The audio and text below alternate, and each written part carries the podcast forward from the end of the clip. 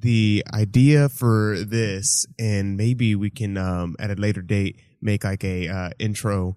Um, would be kind of cool. Not like um, not like Patrick Coffin's uh, no, punching your face or whatever he is that he says. You're tired of secularist bullies punching your values in the face. No, but uh, maybe something uh, like um, like some good music as a intro. I don't know. We'll just think of something.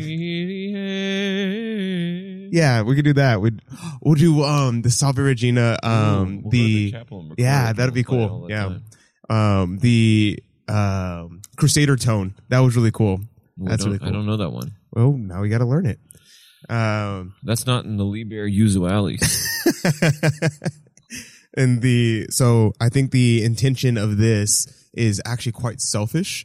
Uh, I think both of us kind of want to use this as an excuse for us to uh, explore interesting topics in uh, theology and things like that. Um, yeah, to to make us actually get off our butts and do something. Yeah. So, um, and the what I was thinking about on the way over here was um, because I listen to a lot of Catholic podcasts, I know and you like do. a lot. I know you do. Um, and I was thinking about the fact that I mean they're all pretty good, um, but they all have like a slant where they're just like they don't want to they don't want to go too far. Except um, for Taylor Marshall. Yeah, except for Dr. Taylor Marshall. Um, and I think there's uh, there is a need for uh, people to just talk about um, what it is without any filters, without having to tiptoe over things. Um, so that's what I think that would be cool for us to do.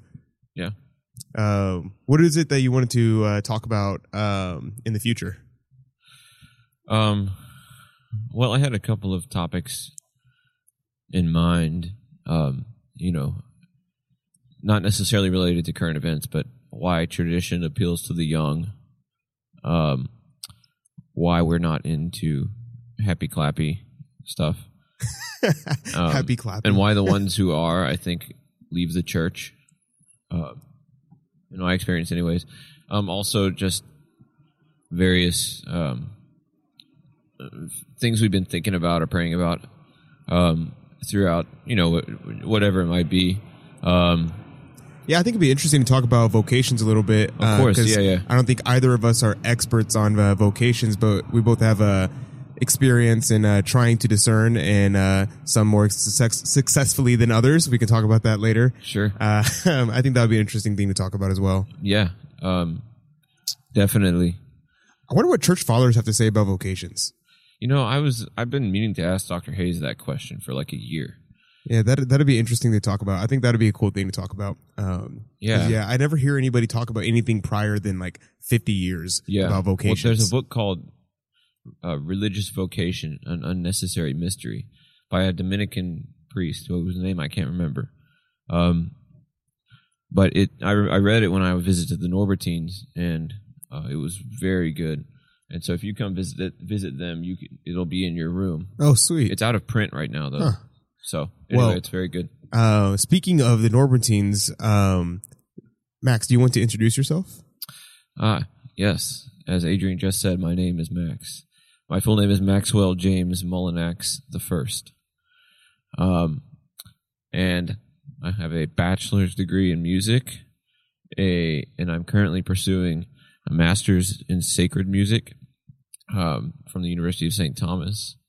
And um, but come this August, I will be joining the ranks of the Norbertines of St. Michael's Abbey in Silverado, California. So thanks be to God for that. Awesome. So yeah, my name is uh, Adrian Fonseca. Uh, I'm a, I guess a junior, about to be a senior at the University of St. Thomas, uh, studying uh, theology and communications with a uh, minor in philosophy. Uh, so my credentials aren't uh, as great as Max's uh, master's in sacred music, but you know, the um, the yeah. So we will be uh, talking from uh, our experience and different things like that, um, and hopefully uh, we'll ex- explore uh, some of our own um, experiences, our our experiences Our in our faith faith journey. yes. In our little faith community. yeah, we're just building our faith community of two, uh, sharing our uh, faith journey with Oh you. my God. Uh, All right. You're welcome, TNT. yeah, um, we'll probably talk about them a lot. Um, yeah, things like that. Yep. I think the that'll be interesting things. Um, the things I was thinking about, I was thinking about a lot of the stuff that comes up in uh, theology, um, and and sometimes I'm listening to uh, things like the political po- uh, commentary and things like that, and people will start like quoting the Bible and things like that, and I find it very interesting. Um, that they hardly ever get it right. And I think it'd be cool to explore um, when people in politics and things like that uh, quote the Bible and quote Oh, religious things like quoted that. in, in yeah, especially like with illegal immigration and yeah, I think button yeah, it's in- interesting the way people use uh, their religion to uh, for political gain. Um, Religion. and hardly ever actually use the religion in the correct way. It's very Right. interesting. yeah, exactly. Um, Like I'm personally opposed, but yeah, yeah. uh, but to negate sentences. So um, that's a they do. so that's a problem. Um, Are we talking about BUT or BUTT? well, I was uh, I was thinking uh, BUT, but um, you know, um, this is going way out of left field. Okay, Uh, reining it back in. um, but the uh, other thing I'd like to talk about is since you have a background in uh, you have a small background in music, uh, so the I think it'd be cool to explore um, the history of chant and uh, Oh, and, yeah. and things like that. I think that would be a really interesting thing thing to talk about because that's something I don't have a lot of experience in. Um, but I'd love chant. Um, and I'm trying to figure out what the heck is the difference between chant and polyphony and why is one okay in mass and why is another not? Um, or okay, but, um, so I'm, I'm very interested in that. So you don't want to go on that tangent right now. No, not right Okay. now. Maybe later. Um, maybe actually, you know what? Just tell me a little bit. Okay, um, they're both okay in mass. Um, traditionally, uh, so chant is the setting of sacred text um, to to music, and the music is at the service of the text, not the other way around. So the music you will see elevates the text. For example, if if the word is like ascendit, meaning he he ascended in the creed, um, in in Credo three, it goes it goes up. Et ascendit in celi, except an octave higher, but my voice is tired today. Anyway, it goes it goes higher, so the the music paints the text, right?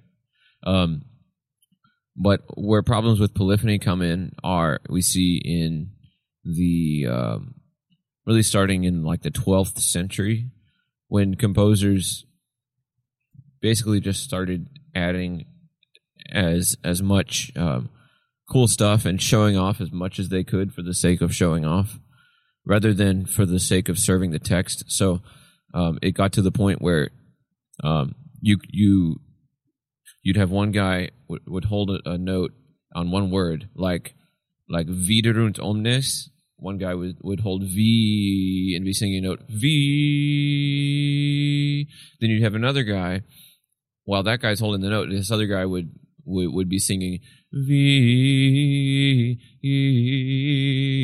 And then um, they would add more voices and more voices, but um, all just to get through one gradual of a mass, and it would last like 15 minutes. so my point is that then they were holding these syllables for ridiculous amounts of time, and so people forgot what word they were on, and so nobody knew.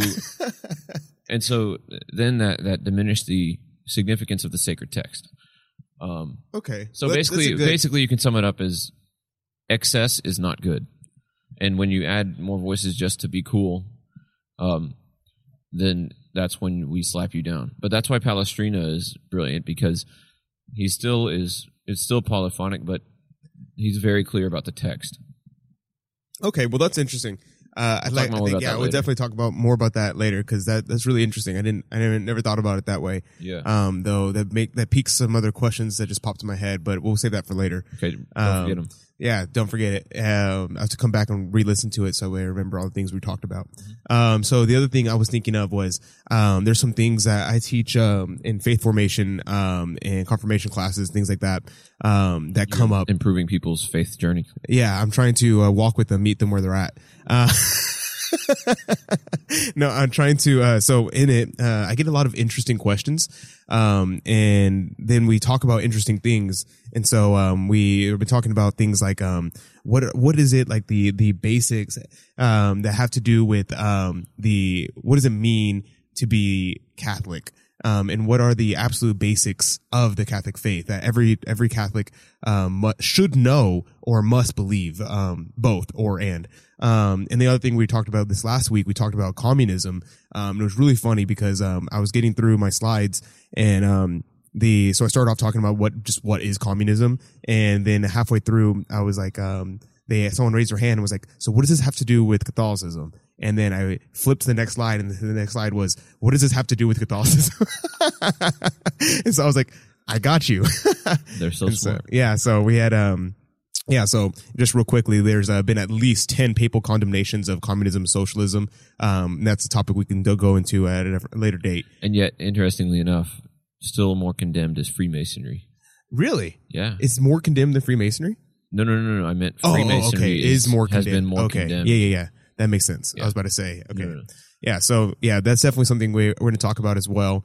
Um, so those things that come up, um, just in our daily lives that, um, we find interesting, I think it'd be cool if we write it down and then, uh, we explore it. So we'll probably do, uh, maybe one episode a week, um, spend the week exploring a topic. Um, and we will, uh, expound upon that from our, uh, own, uh, research and things like that. Um, we'll try to stick with, uh, patristics and, uh, Thomas Aquinas because, um, Thomas Aquinas is, you know, the So greatest. no Schillebeeckx? Um, you know, I might might look into Schillebeeckx um just to see what not to do. we can talk about. no, seriously, we could examine. We could actually read some of what he says and Actually, though, make fun of it. that, no, it'd be kind of cool if we uh read some uh, Rahner, Schillebeeckx, uh, even Guardini, and uh, see what uh. Uh, see what what what does he get right? What does he get wrong? What, Yeah. what was the per- what what was it that that uh he went off? Yeah. on? What What was his mo? Like, where did where did he come? You don't just wake up a heretic. Yeah, so You know? it'd be interesting. And not everything they said is wrong. Like it- Rahner, he has a lot of things that are like, okay, well, that makes sense. Um, but then the things that he gets wrong are just like, oh my gosh. And I think it's the obstinate, uh, obstinate unwillingness to change in in contentious points that makes you a heretic. That now they, I don't think they were officially declared, but it's it's the unwillingness to well, they definitely then- were not declared heretics. yeah yeah Um, they're widely accepted in the church. right. But Yeah. when you put them up next to Aquinas and tradition, Which, oddly fail. enough, all of them were Thomistics. I know, but neo Yeah, Neo. neo Thomistics. Remember, there you go, there you go again. TNT. Everything with neo is bad. Can't do it. No good. the um, though uh, I like to read. I haven't read um De Lubac, but I've heard a lot of good things about De Lubac. Um, so How about Garrigou Lagrange? I haven't read Garou uh, Garou Garange, but I have his book in my room, so I may need to read that. I, I have to say, I, on uh, heard his Taylor Marshall's Twitter feed, I saw in one episode he had mentioned Garrigou Lagrange, but he said it kind of instead of Garrigou, he said Garrigou, and someone commented, uh, "Dr. Marshall, what was that theologian's uh, last name? His first name was Gary."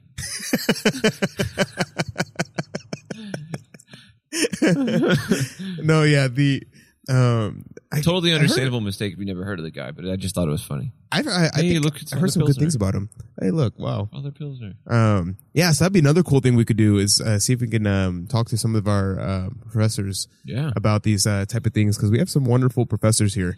we do. Um, and so yeah, they are um, very good. The um, yeah. So other than that, um, I think we'll conclude um, in a short uh, introduction. Um, that's a little bit about ourselves. Um, and oh yeah, I guess we should talk talk a little bit more about ourselves. Um, yeah, Max, who's your uh, where where are you from and what are you about? Okay. Well, I was born in Tyler, Texas, January 30th, 1996. Um, then we moved. Well, we always lived in Palestine, so we we I lived in Palestine, like in next to Israel? it's Palestine. Oh, oh, okay, my bad, my bad. I kill people who say Palestine. Palestine, Texas. Um, for some reason, they decided to name it that. I don't know why, but so and then we moved from Palestine down to Friendswood, which is a, a suburb of Houston, in 1997. So I've been here for 22 years of my life. And um, what about you? You're from here, aren't you? Yeah, born and raised Houston, Texas. Yep. Um, and homegrown, you know, and uh, born March 5th, 1998. So I'm 21 years old. Um, I was very excited to become 21 because then I could finally um, go and rent a car. Uh, uh, Rent a car so that you could uh, drive it to the Shiner uh, Brewery, right. two hours away. Right, exactly. Um, that's the great thing about Texas. There's breweries uh, all over the freaking place. There really are. If you like beer, come to Houston. Yeah, honestly. Um, and so that, yeah, that's a little bit of, um, yeah, the, uh, grown up family of, uh, six, um, the, yeah, I'm guess I'm the oldest male, not guess, I am the oldest male. I didn't know you had that many siblings. No, no, no. Family of six, meaning my parents. So there's Oh. four of us. Oh, Yeah, yeah, yeah. So not that many of us. I have a family of. Uh, well, I don't have a family. I am part of a family. um, you know what I mean. I don't have children. That's what I'm saying. Um, my uh, I have a sister, and then we have two parents. oh, that's, uh, kind of small for, uh, you know. I know, I gotta know, get but that. hey, you know. so part of my my family's backstory is interesting. Um, my mom was a Catholic product of the '70s, which meant not Catholic. no, not not really, but you know, the catechesis was lacking severely. And my dad wasn't even born Catholic; he was born Methodist, so he's a convert. Thanks be to God. Um, growing up, we always went to mass, never missed. I knew that that was not an option to miss, to never miss. I knew it was not an option.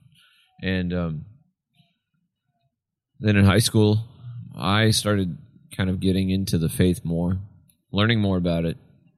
And by the grace of God, my parents slowly came along, and now we're. My dad is a full on traddy. That's Um, hilarious. Not really, but he, he attends the Latin Mass, the Yeah, traditional. Latin Mass. Um, loves Gregorian chant. We make a yearly visit to Clear Creek Monastery. Um, and my sister is also considering religious life, and my mom is um, been a great role model for all of us and in our uh, little faith community we have going on at home. so no, but I'm very grateful. Yeah, my uh, my family is uh very different um experience because my um my mother was like always like staunchly Catholic, um very Marian. Um our family has a uh very Mexican background, so um Our Lady of Guadalupe is a Oh, great as a I, huge I am I'm German. Irish, about as white as you can get. Yeah, so we're very different.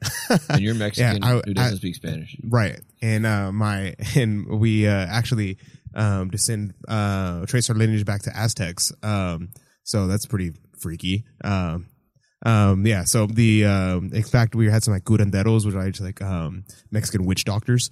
Um so no good.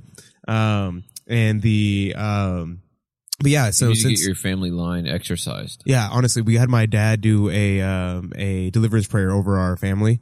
Um Exercised E X C O R S E D. no, not like Not like push-ups. push-ups. and so the um so yeah my my mom was a very um very like a mexican catholic very very devout uh very marian uh rosary every day mother was uh part of the legion of mary Oh, interesting point of fact. I found out at the recent Legion of Mary retreat that our mothers have the same name. really Yes. your mom's name is melissa yes. oh nice Yep. oh And, See, i didn't even know my mom's name until like four years ago i thought her name was mom i'm just kidding That's like with um, the kids I teach.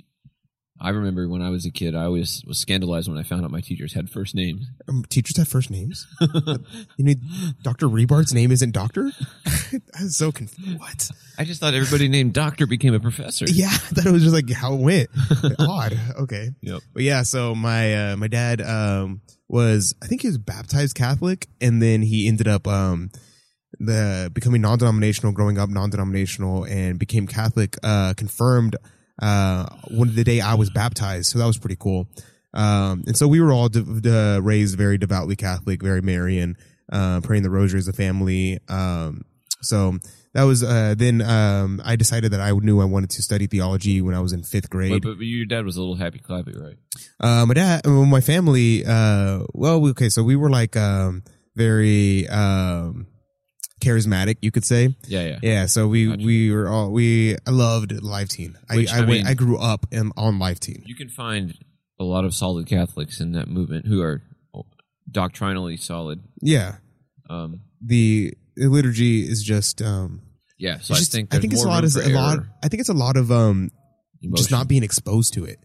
Um, um, would it be exposed to tradition? Yeah, Yeah, I think that's really what it Yeah, is. Because I grew up on Life Teen and Yeah, I loved. Life Teen. I literally went to Life Teen Mass every single week. Um, Me too. Yeah, and it was it was like my favorite thing. I loved it. I Um, sang in the Life Teen band at my parish. I did. I, I dude, I was like one of the uh, I was in charge of um the youth council for the archdiocese uh, at one point, and I was help leading all the uh, different uh, life teen retreats I feel like you're like that. always in charge of something. dude, that's I have a problem. I have a um I think that's my uh, Work- vice is uh, workaholic? uh sure yeah that's, that's, one. that's, That's, what one thing that St. John Cassian did not address in the conferences is workaholism. No, yeah, the I I definitely am more of a uh, a leader, um, which sometimes is uh, bad for me because then it fuels my pride, um, and that's one of my vices, uh, probably my big vice. Um, but you know, so working on that, so that Max will keep me accountable on that one. Yeah, Um, but yeah, so I was that's how I was raised uh, with all the life teen things like that. me too. Um, and it wasn't until at the university where I went to a Latin mass one time, and at the Latin mass, I was sitting there, and I was like, "Wow, I am never coming back here again. This is terrible." no, I remember when we were in Latin class together, and I was trying to get you to to come to the traditional Latin mass, and you were railing against it. Yeah, I was so I was, dude. It was not. I was like, But it was a low mass. It was low mass. It was, and I was really confused. It was like, why on earth would anybody do this? Um, I was like, look, I think this is just not my cup of tea. Some people like it, um, other people's don't, you and it's okay. So that's another thing I would like to talk about sometime is um, the liturgical reforms and um, the authentic liturgical movement that that was started in the late 19th century that went Mhm. off the rails and and gave us the Novus Ordo. yeah, I'd be curious to explore that a little more. Talk about um the what what's good reform and what's bad reform. Exactly. Um, and what what's legitimate, what's not. Because just for anybody who doesn't know, the low mass, talking about the traditional Latin mass, the low mass is um, there's three distinctions to mass in the old rite. There's solemn high, which is the norm for Sundays and solemnities. Then there's high mass, which is solemn high if you don't have a deacon and a subdeacon. We'll talk about that later. Um, so it'd just be a priest and servers and a choir. And then there's low mass, which is no singing. Um, everything is spoken or whispered by the priest. Um, and eh, but in the the high mass and the solemn high mass, there's it's all sung, incense, the whole bit. Um, but in low mass, before the council, I mean, before the Second Vatican Council, many parishes had the problem of excessive low mass, where they would um, the priest they would be spitting out twelve to fifteen masses on a Sunday Dang. because yeah, just for I guess necessity. Um, Interesting. I they, didn't know they that. would only last 20, 25 minutes or something like that. So Well, yeah, severe low masses abuse. are severe very- abuse. Very short. It should low mass is not the norm. It never was the norm, um, and it should not be the norm now. Yeah, so I Anyway. think that'd be yeah, that's definitely an interesting thing to, to explore. I was uh, I've been reading about I think another thing um I was reading um Latin Mass explained and uh, nothing superfluous. Yeah. Uh, so wonderful books explaining the symbolism in um, also, treasure and tradition. haven't read that one. That's I need a to get it's that a one good then. big picture book. Um, it's great. Then yeah, we need to. I think another good thing to talk about is like, um, we get, oh, you know, it'd be cool. We, what if we uh, like get a uh, Novus Ordo missal? Uh, Novus Ordo meaning the new the new mass, the um, Mass of Paul the Sixth, right. Right. And so we get that, and we get the uh, or also missal. also called the ordinary form of the mass.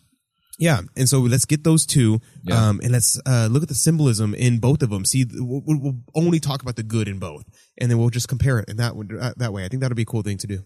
We'll go. One of us will have one missal, The other one will have another. and We'll go line by line.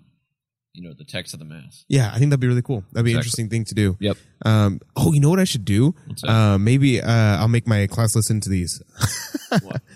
But oh, that'd be great. yeah, I'll make my uh, my uh, faith formation students uh, listen to him. I think that'd be an interesting thing to, thing to do. Uh, okay, so uh, I think we'll just close out there, and um, yeah, now you know a little bit about us um, and our faith journey.